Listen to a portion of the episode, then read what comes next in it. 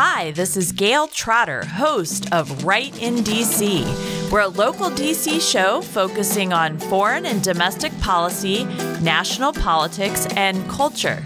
Today we're speaking with Diana West. Diana is the author of The Death of the Grown Up How America's Arrested Development is Bringing Down Western Civilization. Diana also wrote American Betrayal The Secret Assault on Our Nation's Character. We're going to be speaking today with Diana about national security. You're not going to want to miss this.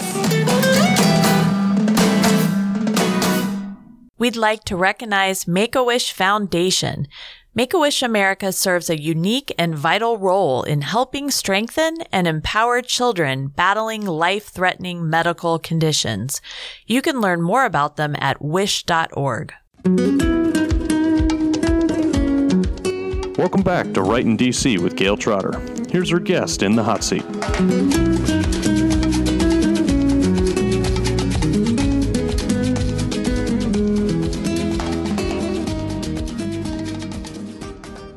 Diana, thank you so much for joining us. Oh, wonderful to be with you, Gayle. Diana West is the author of several books, including The Death of the Grown Up, How America's Arrested Development is Bringing Down Western Civilization, and another book which is more pertinent to our discussion today about how to make America safe again is the book American Betrayal, the Secret Assault on Our Nation's Character. And Diana, when you wrote this book, did you realize that the idea of Russian ha- election hacking would be such a part of this presidential uh, contest that we just saw occur?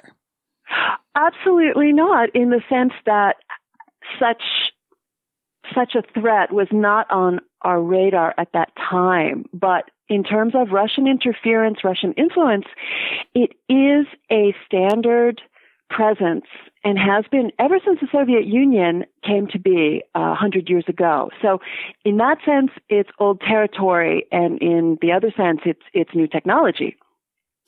And your book, American Betrayal, goes back through the history of the 20th century and really concerns itself with Soviet infiltration of the United States government. Is that correct?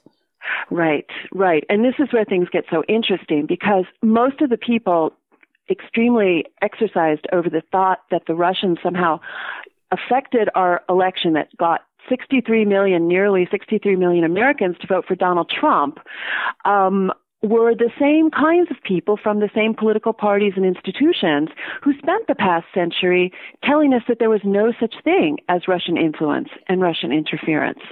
So something else I believe is going on here that we really need to tease out to to try to understand what's going on. And I would sort of I would sort of preface my, my own thoughts on the subject by saying I am agnostic as to the source of the DNC and Podesta emails that WikiLeaks, WikiLeaks published. I don't know where it came from. I am open to all arguments at this point, given enough evidence and also theoretical credence. Um, that said, it is very much I believe at this point, a political operation that we're watching intending to set a narrative as to where the, the leaks came from as a means of undermining the Trump presidency to be. So that's kind of where I see things. And to me, the source of these emails is actually immaterial because what's important about them is the contents. And what we've even seen from the uh, intelligence community, so-called report, most recent reports, WikiLeaks are accurate. WikiLeaks have great ver- veracity. There's no problem here. No, no, no uh, ascension that there is, that, or declaration that these are forgeries these are held to be true things. And for that, I think we need to delve into the actual materials that we have before us rather than argue over the source, which again becomes, I think, something of a red herring as to what we have before us. Do we have a fight over where the WikiLeaks came from? Or do we have a big investigation ahead of us as to what they lead us to? Right. And does that recall kind of a Sherlock Holmes story about the dog that didn't bark? Because on your website, dianawest.net, you talk about, you have a, a piece called Cut to the Russian Chase, and you have this picture of the Washington Post. And uh, just on this point that you were just making, the real story, isn't it, that the content in the emails was true. And yet the Washington Post in this picture that you take and you have a little red box, it's on the inside, not on the front page. And the, the Washington Post article says the report noted that none of the files passed to WikiLeaks contained evident forgeries. And isn't that burying the lead? I would say so. But you see, the way this whole um, obsession at this point has been set in terms of how we discuss it is what the source of them, what the source of these WikiLeaks, tens of thousands of WikiLeaks, is rather than what they say. And when you actually put them together with all of the other tens of thousands of WikiLeaks, WikiLeaks released emails, that, and and also Hillary Clinton server emails, which were FOIA'd and released in investigations, um, all manner of, of, of other evidence which we have not had a look at. And I'm thinking of the Anthony Weiner laptop revelations, which are supposed to be hundreds of thousands right. of, of, of emails.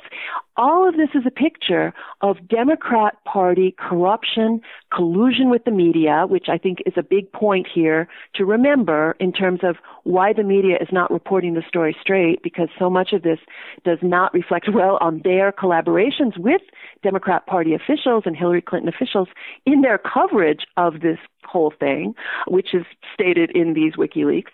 So we're, we're looking at a, a, an array of evidence that is an incredibly important trove of primary source documents for journalists and historians to consider. But what we're also watching is what I believe this is a political operation to make this trove of information somehow radioactive.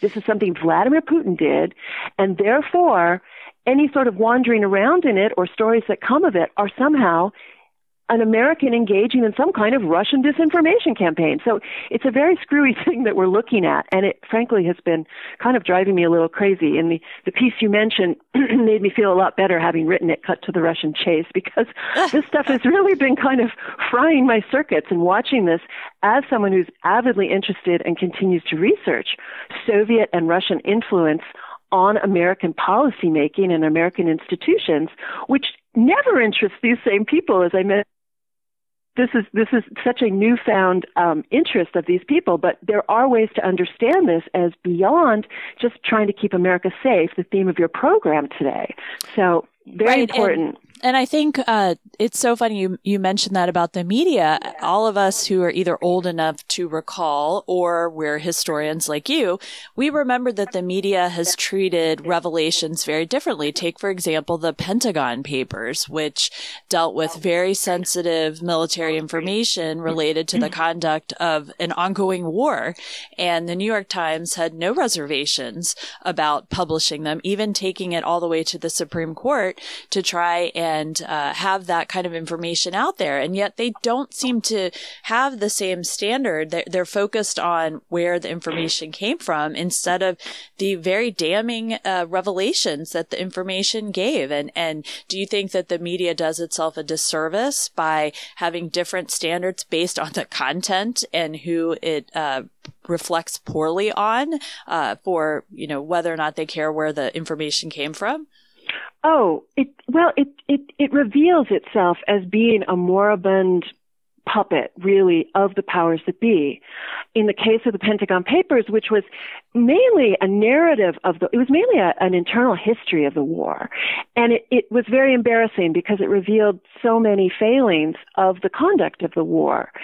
And this served their political purposes, not necessarily pure journal. I mean, I'm very glad that it was published, but in terms of what we look at in the arc of journalistic publication right. going to today, now we're seeing the same media, the same big media, and, and conservative media to a great extent as well, lockstep, um, lockstep against uh, uh, releasing embarrassing or delving into embarrassing or corrupt or even criminal practices that may be released by this same trove of documents. And it's just a very strange thing when you see, I mean, especially as a journalist who in olden days would get one such document from, from a, an official who was leaking and it would become a huge story regard this trove of documents as what the Washington Post recently called WikiLeaks, the radical transparency group.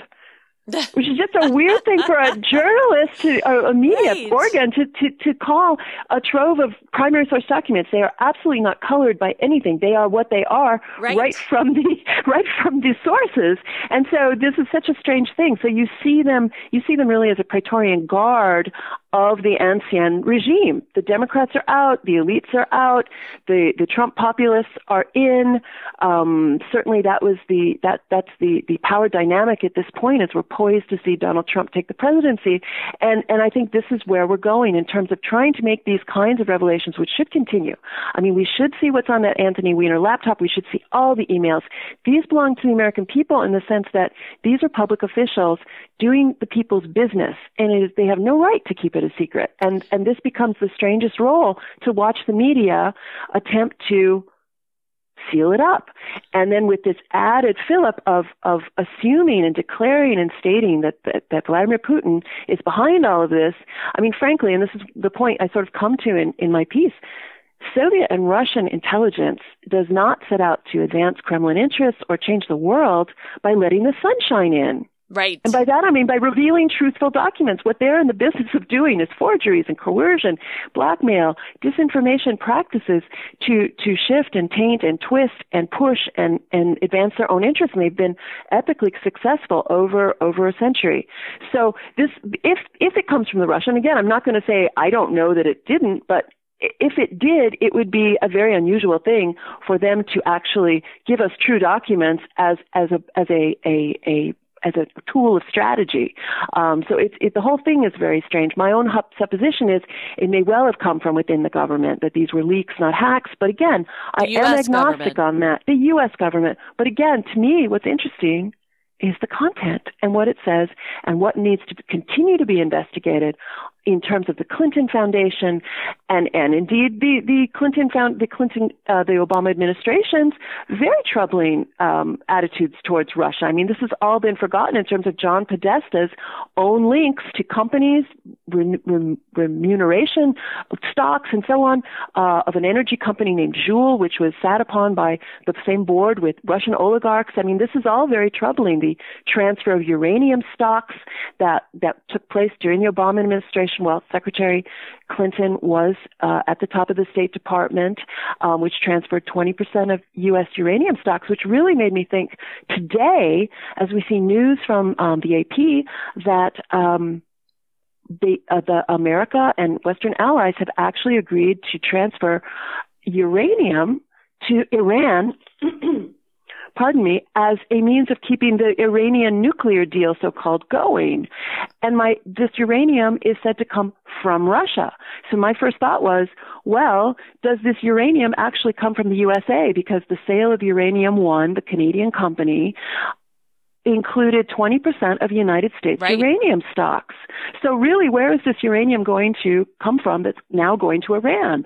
From Russia via Uranium One? I don't know. Maybe. I mean, this is the kind of thing that really needs to be understood and, and teased out and investigated along with the source of the hacking. I'm saying, I say, let's just go to town. Let's open up some fantastic new investigatory committees in the House and the Senate and look into all of this. The right. Clinton Foundation, the hacking, hacking, so called, or leaking. You know, let's put it all out there because there cannot be enough sunshine. And th- we have lived with secrecy and secrets and government elites of both parties thinking that they had the right to hold all these secrets from us. And that is the really, for me, the crux of this entire matter.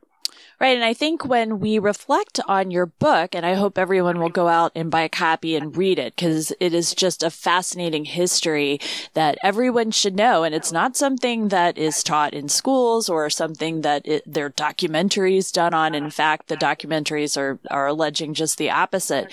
But something that I really thought was important about your book was that you analogized essentially what went on with the Soviets in the United States during the 20th century to what is going on now. And when I speak with people who are happy that Trump was elected, a lot of times the number one thing on their mind is that instead of this countering violent extremism project of the Obama administration to deflect and uh, I would say to go away from transparency on the true threat to the American people, the American ideals, the the nation. Uh, it's this idea that Donald Trump will actually call the threat to America what it is: radical Islamic jihad. And you have certainly done a lot of writing on that and gotten a lot of blowback on that. Do you think this administration will be able to successfully communicate that to the people and take effective action against that when our guard has been completely let down over the last eight years? Well, it's a really good question because of the last part of it, especially in terms of how our guard has been let down really much more than eight years. I mean, this has been a long time coming in terms of True. the elimination of our very conception that we can have an ideological foe period and a foe within, an enemy domestic as well as foreign. I mean, a lot of this infiltration, the subversion, first communism, also Islamic, um, has been going on in this same climate of the sort of erasing the whole idea that we even have an enemy, period, anywhere in the world. I right. mean, this is sort of where we are kind of existentially. And I think there's another point here, and, and you know, it's, it's a lot to put on Donald Trump. He has the most amazing stellar instincts. Yes of any polit well he's not a well now he's a politician now he's he a president. But of any of anyone um aspiring and certainly reaching high office i have ever seen certainly in my lifetime. And it just um, you know does he are people with that incredible canny understanding going to be in his administration? Are they going to have you know that sort of uh bench in the various agencies and departments? I don't know. I hope so. Um, can people come up to speed? You know, it's kind of the more information out there, the better. And I would also add that what we need to start understanding also is that the the Islamic uh, uh, uh, threat and the communist threat in terms of ideology are very closely aligned. And we've also seen, if we think about Iran, we've seen trips made to Iran by people like Hugo Chavez of Venezuela, um, the late Fidel, late and unlamented Fidel Castro, talking about how they have common a common foe in the United States, how they have common um, uh, uh, it, in other words, it's not a marriage of convenience. They have a common outlook on the world. They have a common foe. They have a common sense of, of, of global destiny. And so in that sense, they are ideological twins, even if there are differences. There are so many things aligning them. The collectivism, the, the, the notion of, of dictatorship, of rule, you know, the way these, these uh, organizations are both totalitarian or these ideologies are totalitarian totalitarian. These types of things are very important to understand as, as sort of twin ideological threats. And, and this again has also been erased from our understanding because we're not really allowed to have this conversation. And one of right. the things that, that brought my eye to Donald Trump originally was his own fearlessness in terms of bringing these issues that were supposed to be settled, and I'm making quotation marks here, settled, erased, dispensed with, never spoken of, whether it was immigration, whether it was Islam, uh, these types of things were not supposed to be things that Americans debated and actually deliberated on. And that is why his candidacy, I believe, took took such incredible flight because people were suddenly thought, wow, politics is important. It's actually about our human destiny and existence as a, as a nation. And so this is kind of where we are with this marvelous and incredible opportunity to sort of come back from the dead, which I think is where we would certainly be heading had Hillary Clinton been elected in yes, November. Certainly, certainly. Well, Diana, thank you so much for your time today. Do you have anything else that you want to add about either of these topics? Well, just just in order to just, and I'm I'm sure your listeners are already into this and onto this. Is just really watch the media for these patterns, for these evidenceless declarations, for also bowing to the voice of authority, which is the most dangerous thing that, that citizens of a democratic republic can do and can see in their own media. When you see reporters and newspapers and columnists taking the word of quote intelligence community or anonymous officials therein. As gospel you really are in trouble and you need to do your own digging and and keep looking for the real story because this is a tool of of of submission to use to use a phrase. Um, and this is something that's very very dangerous that we all need to be on guard against And how do you think citizens can take that extra step of investigating it further? I think that's an excellent suggestion. How, how would an average normal person who is not DC centric, uh, not involved in, in these types of conversations, but wants to be informed, how do they get themselves informed? Well, that's a good question too. Of course, I would say starting out at my website, dianawest.net, Absolutely. I have made a lifelong um, practice of trying to debunk the media and fake news before it was called fake news, of course. um, but but actually, the internet is our greatest tool. It it is an amazing resource, and of course, you need to be d- discerning. But frankly, the record of of blogs and so-called fake news sites and all the rest are are are better, if not the same, as what we see in our own own supposedly professional um, media world. But I think that that it's it's a matter of of yes, doing your own diligence, reading your own WikiLeaks, you know, reading these emails, looking at people who are analyzing them with links back to the original. I mean, it's very important not to just take news columns that don't have evidence that you can check yourself as gospel. And so it becomes a matter of spending some extra time and developing um, a kind of a stable of sources. I mean, I know I have in terms of where I go to to look for um, interesting commentary and news. It's it's very rarely. I mean, I look at what the the mainstream media is talking about roughly, but very often it isn't giving me actual news or right. actual information. So I'm looking at different blogs. If you want to look for uh, what's going on in Europe, you have to be reading Gates of Vienna. Um, the blog, if you're you're looking for uh, information about the WikiLeaks and and the the Russia story, you've got to be developing some other sources, but also primary sources, and it, it becomes um, a matter also of, of, of spending some time and reading some history books and trying to understand what's really going on here and giving yourself some some real context, but not just taking face value the big media that just think they're big feet and they can just say whatever. I couldn't agree more. Always go to the the primary source and take everything you read in a newspaper or on the web with a grain of salt, right? Yes. Yes. Very Diana, so. thank you so much for joining us, and we wish you the best in the new year. And uh, we look forward to talking to you about these issues again in the future. Wonderful. If I could make one ad, I do have a blog roll at my website that contains some very good sites um, that would yes, be considered be alternate. Very helpful. So just a place to start. And your website again is dianawest.net. Yes. Excellent. And I hope everybody will go there and pick up Diana's books too. I see you can get signed copies on your website of your books. Even, yes bonus. Excellent. Thank you again so much, Diana. Thanks, Gayle. This is Gayle Trotter, host of Right in DC. Music provided by local band Trio Caliente.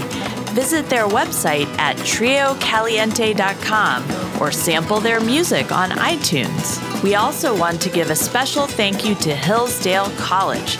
We are recording today's podcast at the Kirby Center on Capitol Hill.